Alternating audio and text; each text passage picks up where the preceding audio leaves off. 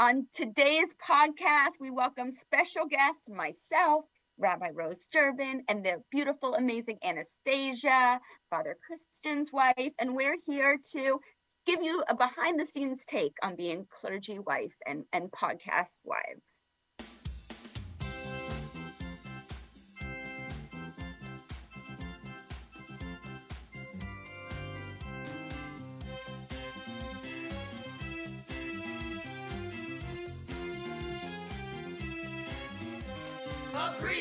A rabbi, a priest, a rabbi, a priest, a rabbi. The opinions you hear from on this show do not represent WSTU, since they probably regretted over allowing the show on the air in the first place. Nor do they represent Temple Beit Hayam or St. Mary's Episcopal Church, since they also wonder what the heck they did when they called these two men to lead their respective congregations. On that note, sit back, relax, grab your Bible or a Torah, and enjoy another episode of A Priest and a Rabbi. Good morning, everyone. Oh my gosh, it is the last radio show we are recording uh, on this uh, WSTU 1450 before we move to our SM radio show. Um, Rabbi Durbin um, landed a four million dollar deal, so we just with with hearts breaking, we need to leave WSTU and now go off to uh, Sirius XM. Um, and we will give 10% to the temple, and the rest will go to Rabbi Durbin's um, hair budget. Um, so this is Father Christian. I am with uh, my my co-pilot for the last three and a half years here, Rabbi Durbin. But th- th- today's show, even though it's the last one on the radio before we move to podcast permanently, um, it's not about us. It's it's about uh, the, the the the two better people in our life, our wives, and also the incredible guests that we've had on the show. So if you've been a fan or an enemy of a priest and a rabbi, today will be fun because you can review all the things that you love and hate about us, and then you can say au revoir and just follow us on our podcast. So before this ends, please go on any place where you watch, listen to your podcast and subscribe to a priest and a rabbi. It's the one with the better looking rabbi. That's the one you subscribe to. And then you can also like us on Facebook on our page, Priest and Rabbi Podcast. Uh, we are live right now on Facebook. Hello to everyone on Facebook. So you can ask questions and wonder how much money does the rabbi really spend on his hair each week when he goes to the salon selectives in Stuart, Florida. All right. So without further ado, we said today is really about the women um, who uh, make us try, who try to get us to be presentable human beings because um, they are amazing. Uh, so with us is Rabbi Rose, um, and uh, she she's also a rabbi. Um, so and, and, then we have my wife Anastasia. Um, who kicks butt and takes names and deals with me. Um, she is not a rabbi and she is not a priest, and she is so happy for that. Um, all right, so welcome to the show, Rabbi Rose. And do you want Rose or Rabbi Rose today? I mean, Rose is fine. We're old friends. We are old friends. So let's go with uh, Rose and Anastasia. Wow, Rose and Anastasia. How beautiful is that? Those names together. Uh, it's Anastasia's Rose. All right, ladies, welcome to the show. Anastasia's Rose. Oh, thank you. Thank you. Happy to be here. I'm happy to be here. so just a reminder that that that so Rose is also a rabbi. She is down south of us, and she is on the campus of Florida FAU. Atlantic. Go Owls. Go Owls, Florida Atlantic for the Hillel Foundation, right? Mm-hmm. Mm-hmm. Yes, Yeah. awesome. So she's going to bring all that to the to, to to the table here today. All right, so ladies, let me just ask you a question. Okay, so um, when anyone ever asks you, what is it like to be married to a priest or a rabbi? uh, What is your immediate response? And I know that with you, Rose, it's just it's a little uh, multi-layered there because Yeah, you are a exactly. rabbi, uh, but you're there's probably a difference between being a campus rabbi and being a congregational rabbi. Different responsibilities and headaches and glories and victories that you deal with. Um, so let's start uh, with with you, Rose. Uh, when someone says, "What is it like being married to uh, Rabbi Rabbi Matt?" What do you say? Well, it's always like you know that our community is the is the third partner in our marriage. It's a kosher menage a trois, if you will. Did you just say the co- kosher menage a trois? Did She is starting this off hot, hot and heavy.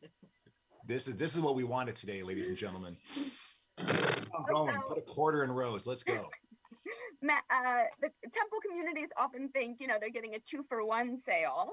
Like, oh, they're hiring him and I'm going to work full time for them, you know, and it's, it's not, that's not always practical. So that's always sort of an interesting assumption that communities make.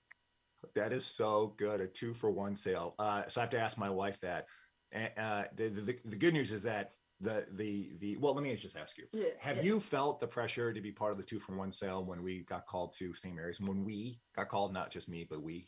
Um, no, uh, no, not at all, because I am not a priest and I didn't go to seminary school. So, um, no, I think before we came, people, not the, ch- the, church here, I guess the people I know thought um, the priest wife has, you know, this specific um, responsibilities. Um, but no, I am actually able to do my thing and then let him handle the church and then I am open to volunteer in certain areas that I'm comfortable to. So the exception, um, the things that people thought I should be doing as a priest wife, didn't actually it didn't come to play. So Well, those you just you, you you don't feel do pressure. Like what, what are I the typical things you would normally feel like pressured to do or expected to do? Um, I think things like, hey, I was trying to reach out to Christian and I can't find him, but here, Oh yeah, I get that. Mm. yes, yes. Can you let him know this and that and that? Um, yeah, I think mostly that. Nobody yeah. has really really pressured me to sit in this committee or or volunteer in this area because you're the priest, right? I've never had that. So that Oh, that has been that's amazing. so nice. The advantage also too is that you're that my boss's or former boss's uh, wife um, was um, she really set the stage too. She Yeah. she she's a strong independent woman like Anastasia, and so she came and just did her own thing. Yeah. And so if people say, "Can you please do this?" She'd be like, "No, thank you." And and she found her way, and she then she she does done incredible things in the church, but she found her own way. So Yeah. that really paved the way for Anastasia. Yeah, do that helped a lot. So I can do that's that's important, and I definitely relate to that. I mean, I especially the first couple years, it was like I was Matt's executive assistant. Like I would come to temple, and people would say, "Oh, you know, can you tell Rabbi this?" or "You know, if he's going to this meeting?" I was like, "I don't work here. I don't work for him.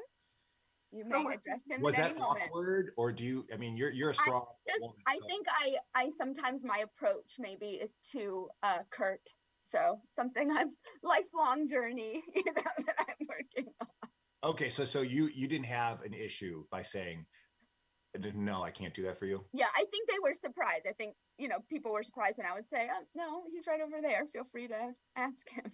But that's smart. I mean, so so much about ministry is setting healthy boundaries. Any institution, you got to set healthy Mm. boundaries, and right from the beginning, so people know what game we're playing there. And if you would have kind of bowed down at first, just start a slippery slope. So, Rose, what, let, let's just say, um, uh, now, do people do people come to? Let me just get into this because we come from traditional denominations where there's a lot of history there that was once upon a time very male dominated well probably still is so do um do do people look at you as like uh do people respect your office and you as a rabbi i mean i know your your your your denomination your your the, reform movement is is is uh, way ahead of the game um, compared to some of our sisters and brothers but um what is that what has that been like for you do they see you as matt's wife or do they also see you as matt's wife the, uh, the fellow rabbi Well, it's, it's funny because, you know, the kind of the traditional expectation of a rabbi's wife, there's even a Yiddish word for it, which is Rebbetzin. It's like literally like a position in the community.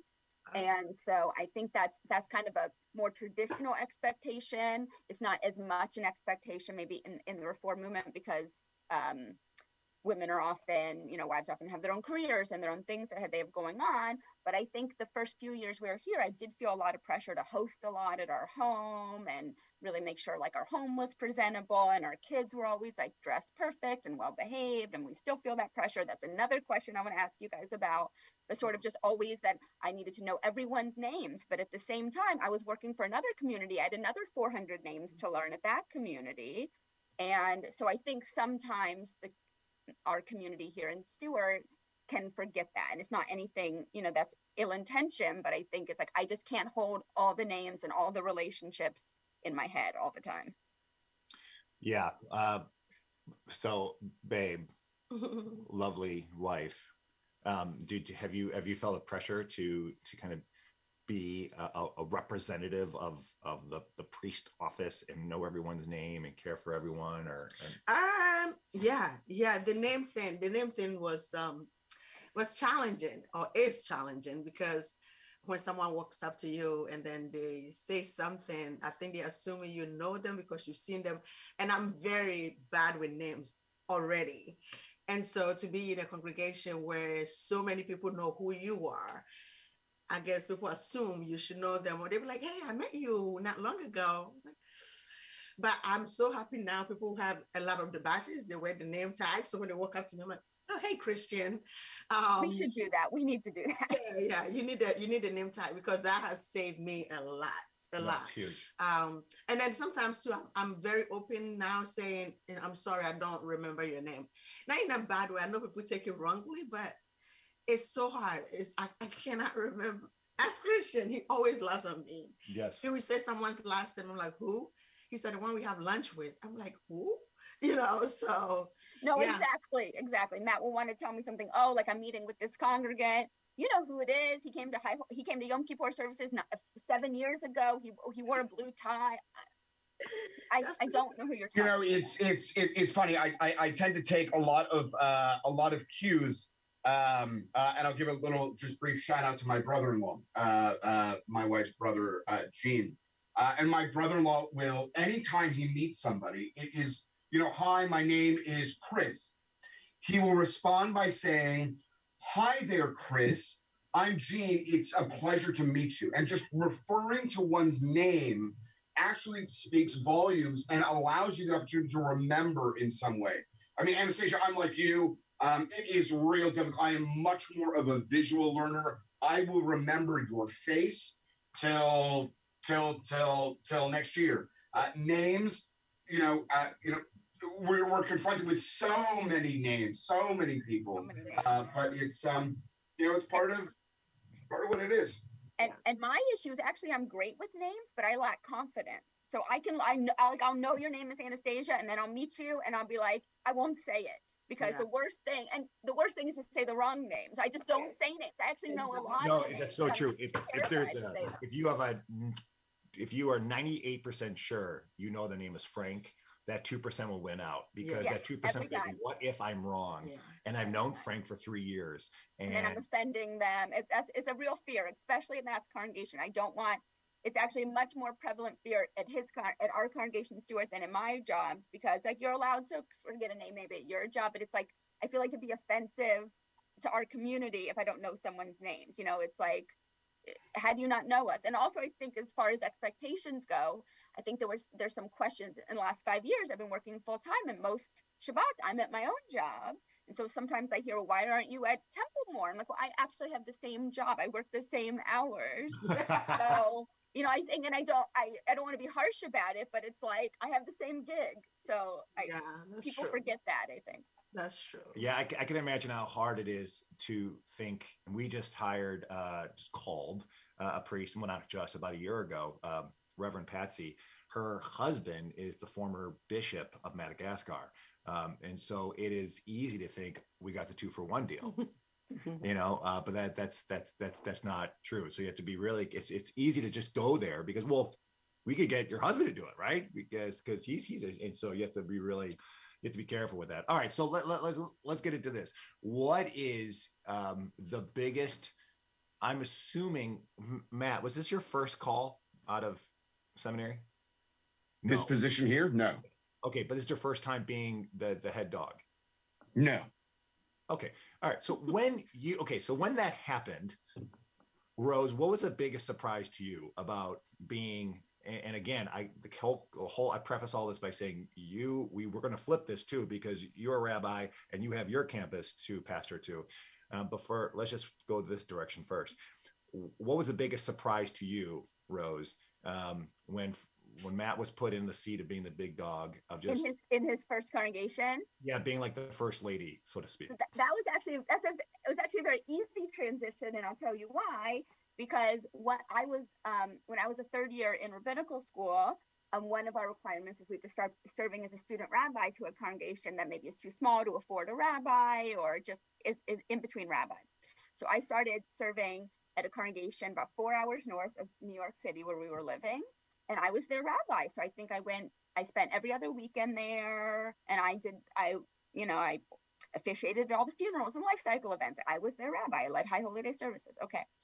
But I could, but for a variety of reasons, it was going to be challenging for Matt to find a position, not because of his qualifications, just because of a lot of bureaucracy that we don't need to get into. And so during the year, this was a lovely congregation. I convinced them they really could afford a full time rabbi. They needed a full time rabbi. I could, you know, I have two more years of school, but I know a great candidate.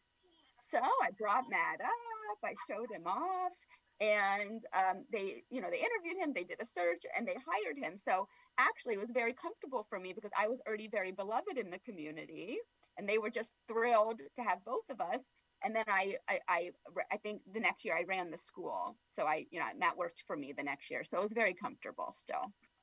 Um, but it was, it was cool to see him do that, step in that role, but it did take Matt a while to loosen up. And, you know, for a variety, for a variety of reasons, uh, he, he, he was not the, the cool, chill guy we see before us today. Oh. oh, I can see that. Oh, oh, oh, yeah. Okay, okay. So, so, so, what is that like for you when he comes home? Because Anastasia's got so many stories of this. stressed the you know what out. Um what do, do you guys just bounce ideas off each other and just dump on each other or do you say no talking shop when we get home? Because you got three daughters running around too. Yeah it, it's a great question. It's definitely been something we've uh, addressed in our relationship and really tried to figure out the right balance on. Um, so that you know i often felt that um, you know work came home with us and it's understandable because it's an extremely stressful job. It's a lot of pressure to be the solo rabbi. But I sometimes felt like I can't talk about this anymore. And also be very irritating to Matt because I, I often feel that I know the best way, which might not be his way. And so I think that that would get frustrating. In fact, at a certain point, he, he said I had to stop coming to services. I was kicked out of the synagogue because I rolled my eyes too much during his sermons. So I was asked to not return for about a year. you guys are awesome. That is so that great. Is not my best moment. It's it's it's it's it's always an interesting interplay when when Rose and I uh, will get together and um, look at certain things. I mean, you know, the most stressful time for most rabbis, if not for every rabbi around the country, is High Holy Days, right? We start preparing say arbitrarily September, right mid September, the high holidays generally, and we start preparing in June, July. We start thinking about sermons, start writing them, um, and preparing the liturgy and everything else for the holidays. And I remember one year, um, and Rose, I'm sure you remember this uh, all too well. Um, you know, I was living in Britain. It was my fourth year of rabbinical school. Rose was back in New York. Um, and we really wanted, I really wanted her to be in London to be able to celebrate the holidays together. So I reached out to uh, then the director of the liberal movement, which is the same as the reform movement here in America. And uh, they found a position for Rose just north of uh, just north of the city, just north of London. So Rose flew in, and we're going through the liturgy, and there's this very powerful and just um, um, iconic kind of uh, piece of liturgy that we use for the High Holy Days, known as Avinu Malkeinu um, kind of, you know, our Father, our King, you know, our sovereign God, forgive me for the sins that I have committed against you. And it's very powerful. And it's, it's, it's, no, it wasn't Avinu Malkeinu, sorry, it was Kol Nidre. It was uh, the tune that we sing with these words, right? And, and again, I'm not trained as a cantor, but it would go Kol Nidre. So I'm sitting in, I'm sitting in Regent's Park um, in London, which is right next to the London Zoo, and I'm going over with Rose, and she's singing it. And I remember just going, no, no, you're doing it wrong. Do it this way. And we spent something like what four and a half hours sitting in the park, getting frustrated. I think we ended up in tears. And then it turned out that the synagogue just played a recording, so you actually yeah, didn't have to I do it. I didn't even have to do it. It was horrible. It was horrible. And you know, the, the, the thing that's so funny about that story is Matt would never treat uh, like a barn bat mitzvah student that way. He would never talk to a congregant that way. And at the same time, when I criticize, you know, when I'm giving him feedback on his sermons, I would never speak to one of my students that way. I mean, I'm so hard, you know. So I think that's kind of an interesting dynamic. And um, you know, I can be very critical, and and Matt often does, you know, when I let him speak, he, he gives me some feedback which I don't listen to. Sometimes often he is right, but I don't listen to him. So sometimes that's it's a it's a good dynamic in that I don't think anyone else could understand as well what they each go through. Like I know what it's like to officiate a funeral, so he doesn't have to unpack that for me. You know, I'm, I'm right there with him, but at the same time, it's like I'm very I'm a I'm a judgmental, critical person, which is funny. You know, it, it, it's funny because there was a time, you know, just going back on the initial conversation you had about remembering people's names, right? And we know that one of the biggest fears that we have is mispronouncing somebody's name or getting it wrong. And there was a time uh, when Rose was in uh, Gloversville, New York. She was serving in a conservative synagogue as a rabbi, and Rose was on maternity leave. Right, we just welcomed um, uh, our, first Ellie, and there was a time I think No, Rose, you had like Maya, but you had three funerals back to back, right? 10, 12, and like two. And and Rose goes, you know, would you mind leading them? So I, you know, I took the day off of work. I went down. I had all my notes for all three funerals back to back. And it was that last one where at the end of the service, the family came up and said, Rabbi, that was really beautiful. But my mom's name was, you know, was was Felice, not not, you know, Charlie or whatever it is. And I remember just going, I am so sorry. Um, and they laughed at it, and luckily they had they, they, they were they were good sports about it. But there was something where you know I remember getting back in the car and thinking to myself, you know, I just made a huge mistake. Um, I can't fault anyone but myself, but also in fairness, never in my life have I ever done a 10 o'clock service, a 12 o'clock service, and a 2 o'clock, three funerals back to back to back. Just Um, he didn't lose me my job while I was on maternity leave. So I, let's just thank thank God for that. I just want you, I'm still back at the original comment of Rabbi Rose sitting in the front row of the congregation, rolling her eyes. I Yeah. love this image at your sermon, and then being courteously, let's say at best, asked or graciously asked to not return for a while Hmm. because you're messing up my game. Um, Anastasia, can you speak to you and um, one of our youth uh, members, um, McGuire Stuckey, would share a similar type of response to my sermons? Is that correct? Yes. And what was that like? He's like, this is too long. Right? Anastasia is too long. I'm like, yeah. Like him and I used to roll our eyes together. You're, talking about McGuire. McGuire. Yeah. Um, he's young. Um, so we were like very cool and we roll our eyes together when Christian sermons are like oh, you know, like he's repetitive, like repeating over and over. oh, it's so long. And I'm like, um, you should have cut it in my head. I'm like, McGuire, he could have cut it. Like he didn't have to keep going. And he's like, oh my gosh, yeah, like can he stop? So we would do that. This makes me feel so much better. I can't even tell you. I feel very We would do that. And then after the service, I'm like, Christian, you could have cut it over here. Like, he's like, were you guys rolling your eyes? I'm like, I mean, we're, nobody, we're not doing it for people to see us. I mean, you could We're tell. only human beings. But didn't you, didn't you, like, I, didn't you at one point start to try to get my attention? Yes. And you're oh like- yeah, I'll be like this, patting my hair, doing all that, and scratching myself, trying to tell him like, done. I think I've done like some of these Yeah. before, kind of some of these. like- I'm like lower the voice. I do some of these, like don't shout at us. Like I do. Well, it's funny because even my kids Matt- do that now. is a guy who does not need a microphone. He was Right. Rabbi Rhodes. He was in my office the other day preparing for the last podcast, and it he was so loud that mm-hmm. people started to visit our office thinking that I was in an argument with Oh. the rabbi. I was like, he's just a passionate guy with a loud voice, but he was like when going off on about Zoom, Co- homosexuality, COVID, yes. And Uh, they when he's on people- Zoom, you can hear it throughout the whole house. He's like screaming cow. at these bar mitzvah kids. It's enthusiastic, but, but- it is let, loud. let, let, let, let me take and just kind of twist it a little bit. Um, you know, just just and, and I'll speak for myself, and I'm sure Christian, you probably feel the same. There actually is no greater and more amazing feeling, at least for me, standing on the pulpit, than than looking out to my community and seeing my wife uh, to the right uh, or to the left, wherever wherever she's sitting. Um, and I say that Ah. because it is my support. You know, high holidays is a very stressful time. Even Shabbat is a, is a stressful time. Uh, I get very nervous. Um, you may not see it um, on the outside, um, and especially with masks, you definitely don't see it. But I get really tense and I get really anxious. And there's times where my wife will stand there in the pews and she'll just go, smile, smile, you know, be happy. And, and deep down, I am, and I'm really excited, but I get so nervous. And I say this to, to you know, our bar mitzvah students, where they go, Rabbi, I'm really nervous. And I go, you know, if you don't think that I throw up in my stomach every single time I stand on that pulpit, I get nervous. I'm human. I get nervous. It is a very anxious time. he Um, gets but schwitzy. He gets really schwitzy. Yes. I, I, I always sweat. I'm a, a napkin. I, I'm, I'm a sweater. Uh, even when our sanctuary is, is 61 degrees.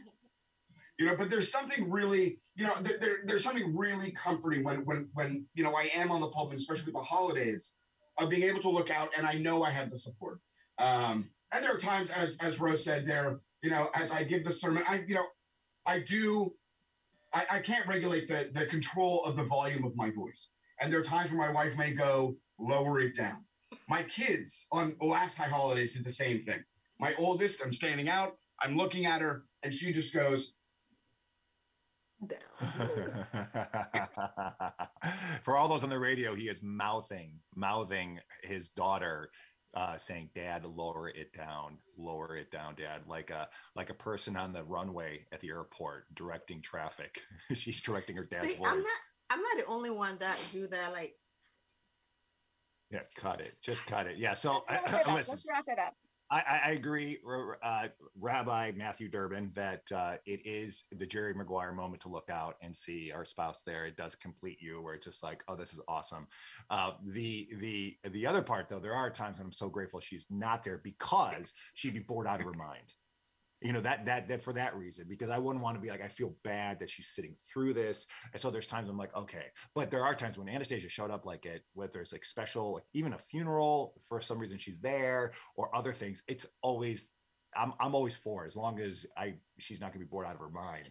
Um and uh so and anyways I, i'm grateful so for it. So anyways uh, we're going to take a quick break to hear from the people who made the show possible um, to this point. As you all know as a reminder this is our last show on wstu we will be moving permanently over to our podcast. So please subscribe to a priest and a rabbi podcast uh, to be able to catch all of our shows. We'll be doing a new format which will be 23 minutes as opposed to 58 minutes. So imagine that. We'll be fast and furious. Um, and we'll be doing some restructuring of getting some consistent themes. And now Rabbi Rose is laughing at me, which means I probably need to shut up and move to commercial. Yes. We'll be back and we'll be talking about some of our greatest hits as well. Um, this is a priest and a rabbi with the incredible wives of the show, the incredible wives of priest and a rabbi reality show. Please bye.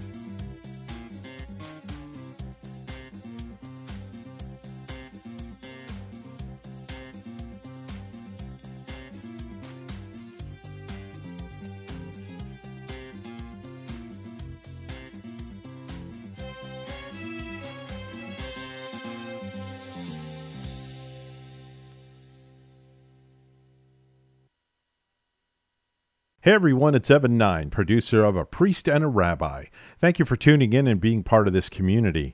We love developing new partnerships with this podcast to help further the interfaith movement.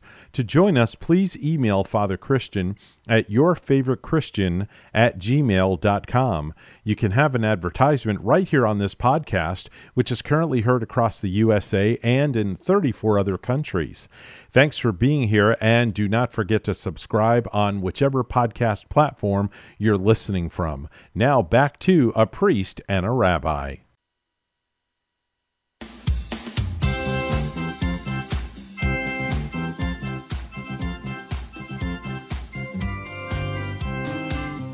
Welcome back to the award winning Priest and a Rabbi radio show with Father Christian and Rabbi Durbin. Let's get ready for the second half of the show. All right, guys, we're back for part two of A Priest and a Rabbi, our final show on air. And we will be moving to the podcast from this point forward. So please subscribe to A Priest and a Rabbi podcast. Um, from our producer, the volume is really loud. But since the last episode, things get a little crazy here. All right, guys. So check it out. Um, so we have our, our wonderful wives on here. We have Rabbi Rose and we also have Anastasia, uh, the women who really do make it all happen. Because without them, we've already talked about they they they help us shorten our sermons. They help us tell us when we stink, which is often, and they make us do uh, grow into being better. Uh, uh, really, I will say. I cannot be a good priest without Anastasia. Um, I will say that for sure. Um, and uh, if, if there's all, all of the ugly parts of Christian Anderson. Unfortunately, I think I don't know if- you two agree to this, but often come out with your spouse, like like because they're the person you love the most, they're the person you're most comfortable with, they're the person that you will be most transparent with, and so the ugliest parts come out. So and then you get stressed with your job, and then you bring that home. So Anastasia's patience and endurance to deal with my antics that not a lot of people see. They see the craziness, but they don't see kind of like the impatience um, and when I just become, you know, a jerk. Uh, th- th- this woman has is is amazing in checking me to help me grow into being a better human being. Okay, what's up? No, when he said jerk, I was singing that song in my head. You're a jerk. You're a jerk. She thinks that all the time with me. You're a jerk. You're a jerk. Uh, all right. So Rabbi Rose wants to nickname this uh, episode uh, "The Fast and the Furious." Um, uh, the love lives of spouses of clergy. Um, uh, all right. So we we we were going to weave it to the second part of the episode. Some of our, our our greatest hits, and just get your commentary, ladies, on this. let me let me let, let me go with two of my favorites. Two of my favorites. The first is when uh, Father Anderson and I were sitting down, and Christian, if you remember, it was around uh, probably around Hanukkah, Christmas time, and you were we were you know developing this show of what we were going to talk about, and you thought for some for some reason we would go from a Jewish perspective for like 45 minutes on what do we Jews think about Jesus and all this stuff. And you said to me, So, you know, what, what do you Jews think about Jesus? Thinking it's going to be a long and drawn out conversation. And I remember saying, We don't. That's it. Uh, let's move on. Uh, we don't. We don't really Killed think about it at all. Matt killed the show. When he did that, we had nowhere to go because I really thought we had something, and he just said we don't, and then just like looked at me. I was like, "That's all you got? All right, co-pilot. Let's let's let's let's guide this plane into the ground right now because we got 45 minutes to fill, um, and it was like one of our first episodes, so we really didn't know what we were doing. So I think we probably talked circus or something. Um, you know, Rabbi Rose, one of my favorite memories is anytime on the show we've ever talked about sex, um, R- Rabbi Matt Durbin just seems to just light up. Um, and uh, um, it is probably the most awkward topic that Rabbi Matt Durbin can talk about. Uh, so, it- it- so I, that's one of the highlights of the show for me. But does he talk about that at the pulpit a lot? Does that come up a lot, or is it like mixed? Because it's all in our minds as human beings, and we need our rabbis and priests and pastors to talk about sex, so we know how to think about it in a godly way. Um, but you know, Rabbi Rose, how, how do you direct him and guide him to do teach his classes, his sermons about sex? Well, um, he definitely does not ever mention it on the pulpit. I don't think ever, not once, ever, not a single time. He claims that he speaks to premarital couples about it, which I find hilarious because we are supposed to talk to couples about it.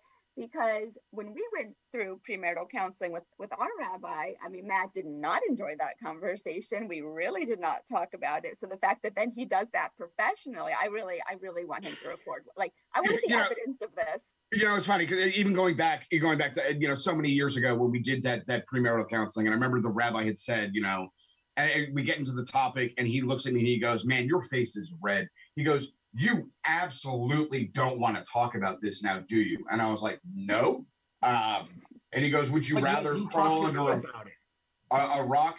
No, but it's it's it's different. It's different. In- me how often I have sex with my wife. You asked him that? Oh, I, ho- I hope it's more than we do, for, for God's you- sake. So you talk to dudes about this, but you won't talk to your wife. You're clear. I mean, you you literally like it was like the third week we knew each other. We knew we were going to be good friends. But you're like, so you're eating a burger, you know, you're like, so how often you have sex with your wife? And it was just so commonplace and chill. I just this is awkward, but I told you because you didn't seem like you cared. You didn't care at all, which is so weird. And now you do care. Um, all right. So in any On, event, on the flip side, I'm teaching an entire class about sex to 20 year olds this semester. So Oh, good oh, for you. Good I, I- luck. I think Anastasia is going to teach that same class at St. Mary's Episcopal Church. Absolutely not. No. No. no. But I think the see the the young women at St. Mary's really dig Anastasia. They trust her, and uh, I can see um, them coming to you and starting to ask you about stuff like that because they know you're going to be so straightforward. I'm too you're gonna- straightforward. And so that might not sit well with a 20 year old, you know. I think for a 30 year old who has been through life will probably get where I'm coming from. But 20 year old don't want to hear me telling them no and this and yeah. So you would just be like, he just doesn't love you. yes, I'll be straightforward. And so that's not going to help. It's just- he's not here for the right reasons. Move on. He just he just wants the ding dang on the wing wing. He doesn't want your heart. So Yes. yeah. Um, okay, look at I wish you guys were on Facebook Live right now to watch Rabbi Rabbi, Matt just crumble in his seat. We really hit. Oh man, this is good, Rabbi Rose. I'm following the direction of my Rabbi Rose. All right. So well, another great memory that we had was having Star Parker on the show. And Star Parker is a columnist for USA Today. And I was just enthralled, enamored really at first by her because um, she would, she's African American and she would just write, and this is in the height of, of, of Trump, just write these very kind of like um, uh, pro Trump columns. But I really enjoyed reading her stuff because it was like a, a just uh, reading different things. And it was interesting to read a um, an African American writer uh, be so pro Trump, which I know that's me uh, living into stereotypes fully. So I'll, I'll just put that out there. I get it. So come for me on that. I'm, I'm claiming it. Um, and she came on, and that girl, woman, sorry, roasted us. Yeah, sorry, Rose. That she she roasted us, um, and we, you and I were just drop jawed because there's really nothing we could say.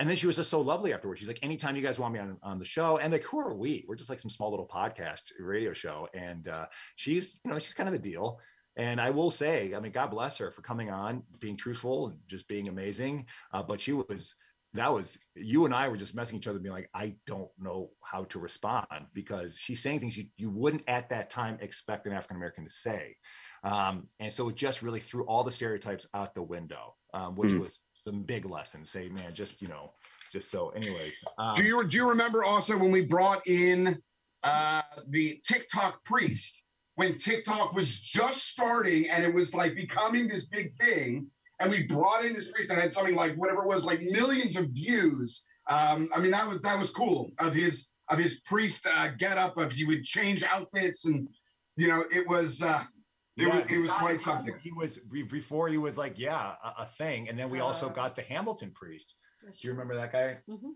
so I think that was back then when I used to watch their show a lot.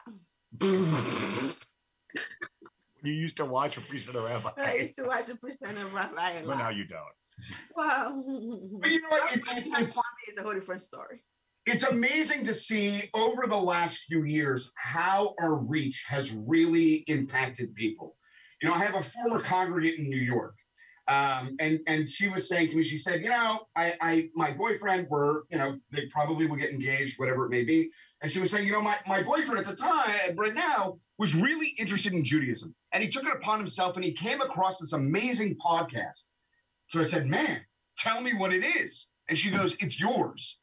He came across this. He loved it. He didn't speak to me. There was no interaction at all. He came across this priest and a rabbi podcast, and he loves it. Um, and I just thought to myself, wow, I mean, that's crazy. So I remember my initial response was, well, tell me, tell me what the what the link is. I want to listen to it. And she goes, it is you. It's you and Father Anderson. And I just thought, you know, how amazing our reach. I mean, it's I remember uh, uh, a gentleman, uh, one of the big uh, lay leaders at the church, said to me, "He goes, Christian, I feel like I, um, I hear the real you on the podcast." Um, and so he goes, "I really, I do think you need to bring that to your sermons." And I was like, "Huh?" He's like, "That, that's that's where I really get to know you more." And he's right because in your sermons you try to be a bit careful because you you you have us. I'm a little more from the heart and on the on the podcast. Um, I'm not concerned so much about the reaction and the response. I'm just going to go for it a little a bit more. Where the sermon, you do have to be a little more careful because you don't want to lose anyone if you say a strong statement. You know, the focus is for for me is on Jesus and the gospel. That's the main thing. On the podcast, we we can get and get some. We could get opinionated. Um, but uh, there was something for me to learn there. How do I bring the heart and the passion that I feel? I'm a little more vulnerable on the podcast and bring that to um, bring that to the the the the the what do you call it? The pulpit.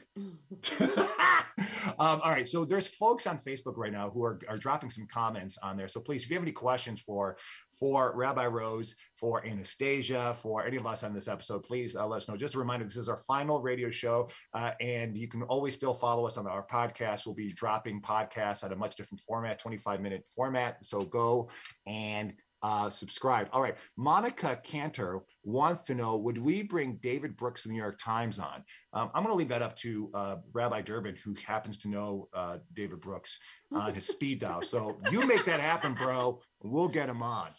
Um, all right. Uh, okay. So uh, Rabbi Rose, I got to go with this. So back to the sex. So if you and? Rabbi Durbin? I'm kidding, I'm kidding. I just wanted to get that reaction. Let's see if anyone was listening. Um, what would be? He just turned off his camera. That's a beautiful Rabbi Rose, you guys. Quite a For the yeah. podcast. What, with all everything you know about the show, because I know you've listened to so many, and I'm going to ask Anastasia the same thing. What do you think the direction should be of the podcast next? Knowing that we've done this Oh, I don't know. 60 minute thing and we're going to go to 25 minutes, what would be a really cool thing to just focus on? Saying, you guys have talked about everything. Maybe you should just talk about this. And maybe that's sex. I- well, I mean, I definitely vote for that. I would be really here for that. I honestly, but uh, but in seriousness, I think it would be really nice. And I know you guys have done this, you know, throughout the topics, but just really talk about like real life issues that people who are religious in this country and are assimilated, but also want to be true to their faith, like struggle with. Like, what do you do on Sundays when your kids are supposed to go to soccer? Or, you know, how do we how do we handle um, you know, how, how do we handle like teaching these terms and, and values to our kids when they're on TikTok all the time. Like, I don't know. I mean, that I think is something that a lot of parents and, and religious people, what about their grandkids? How do they get them connected? I don't know. I think that'd be kind of real life stuff would be cool. What do you think, Anastasia? I, I agree. I always tell Christian, even even during his sermon, the personal stories always people get that better. People want to relate to you. They want to feel like you're also experiencing the life, the experiences they are experiencing, whether it's good, whether it's bad. Bring it to them. Let them know, like we all go through these things. You know, if I wake up and Kwame is just being Kwame, I might not show up to church, even though I plan to come. And that's just being a priest's wife. But guess what? That also happened to other other parents. Like we want to hear these stories. Um, yeah. So make it practical. make it, per- Make, make it like bring that in the personal life, the personal stories. Bring that in. How do we handle grief as a as a priest and a priest wife?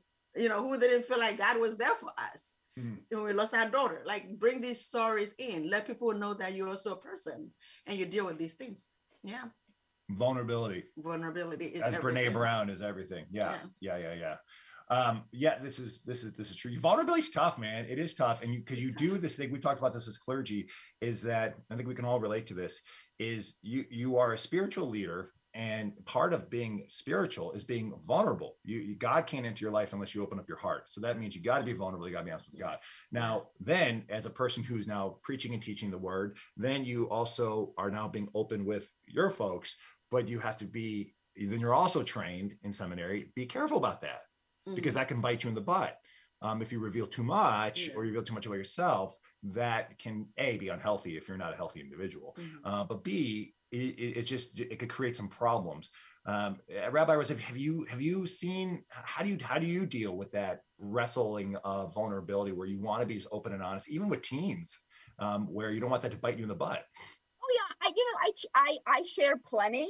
I'm very I'm I, I'm I'm a I'm an open book.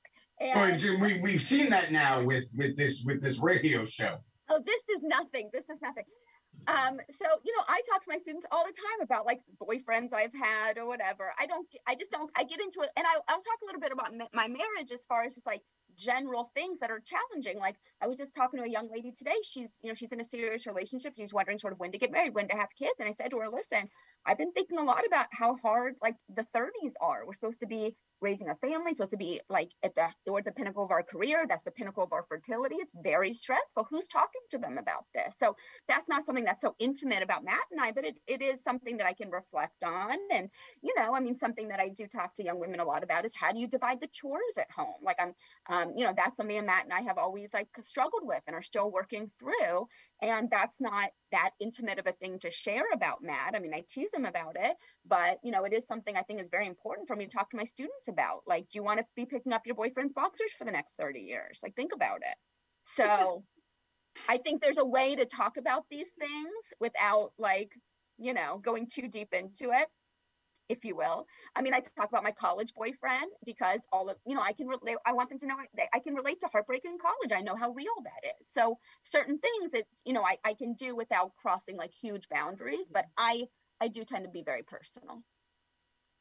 Yeah, well, Anastasia, I mean, it, it, you are going to be speaking at Yeah. the church. This is a big big, big. I want to say step because that makes it seem like you're graduating, but it's a, it's a, it was a big I am choice, a choice, a decision for you to uh for you you're gonna we, we have a every once a month at the church we have a thing called sunday fun day. And so there's a lot of formation classes that happen after services. The women go and the men go all into separate places. Children and teens go separate places anastasia will be this lead the, the speaker at the women's breakout. Um and so that's a that's kind of a First time. that's a bfd you know what i mean? Yeah. and uh um so what what what led you to do that? Um, I don't know what came over me, but um, no, because I don't know. I just I felt ready at the moment when I said I wanted to do it, and then because you know, like my therapist said, if you want to do something, just go for it. You know, um, because I sit and think too much about everything I have to do, and then I'm like, oh my god, I feel like I, I don't end up doing anything. So I'm going to go with the moments. Like Christian and I plan a lot. I'm done planning.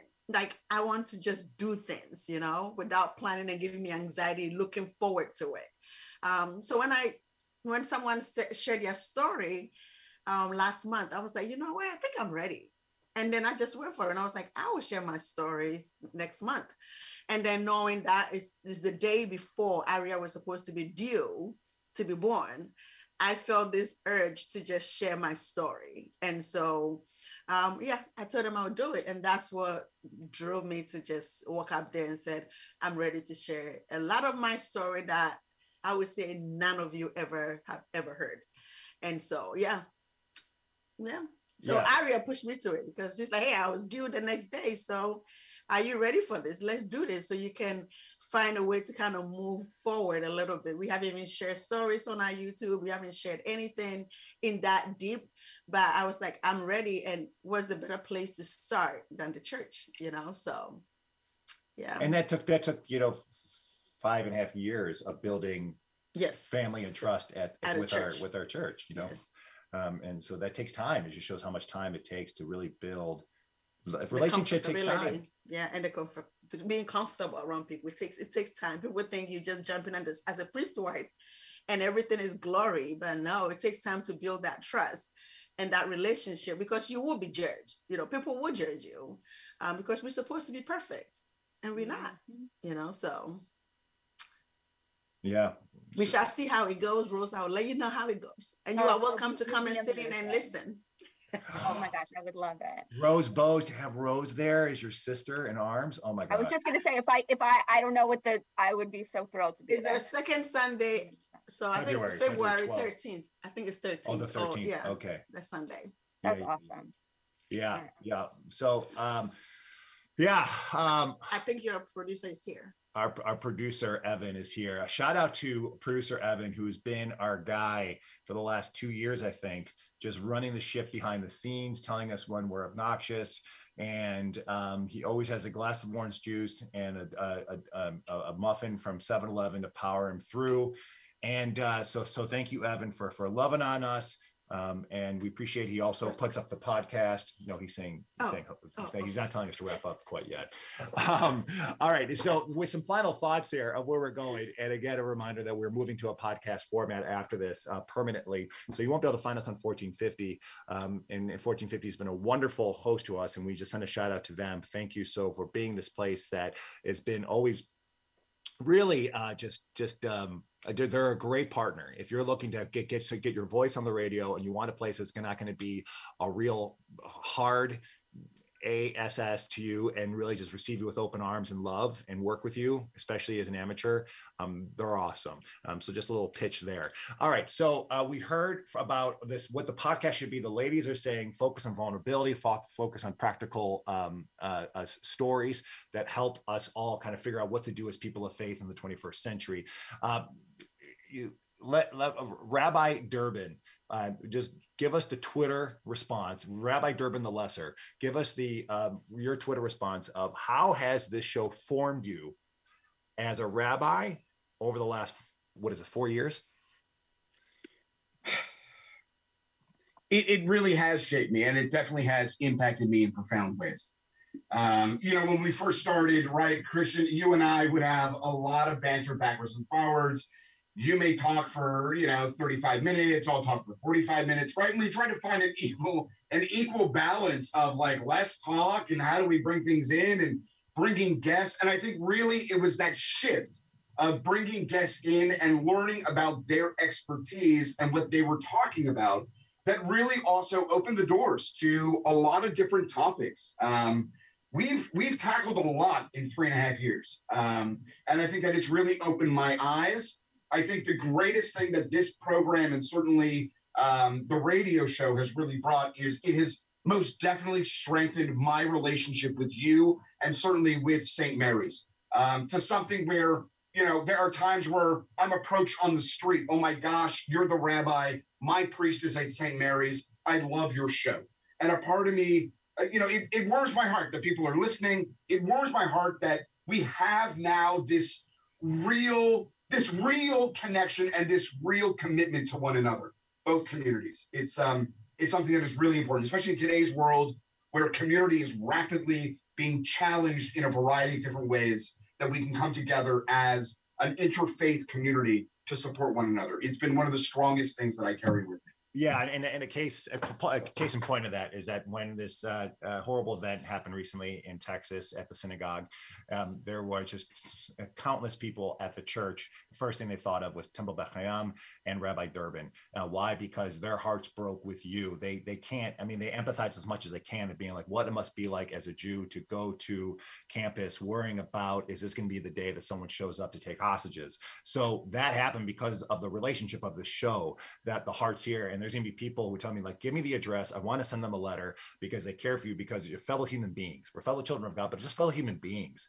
Um, and so that happens through relationship. That happens through community. We can't really feel each other's pain fully unless we just get involved with each other's lives and love on each other. Um, so I, I, speak for st mary's um, that that for you rabbi rose and rabbi durbin our hearts are with you um, and and it's just where uh, just just to keep on spreading the love so we have to live in a world where um, anyone of faith but particularly right now jews Jews uh, will go to synagogue and temple worrying about their safety and health. Um, that's not the world we want to live in. Um, and so our just our hearts break with you, and we're here for you, and we love you, and we're praying for you um, for that. All right, so my friends, we uh, that is it. That is it. Go subscribe to the podcast now. Come see us online and subscribe to our Facebook page of Priest and Rabbi. We love you so much. It's been an awesome, awesome four years here. Matt's crying. Anastasia is looking at me like I'm an idiot. And Rabbi Rose is just saying, This is a circus. All right, friends, from a priest and a rabbi and our incredible wives, we love you. Peace. Peace. Drop the mic. We out.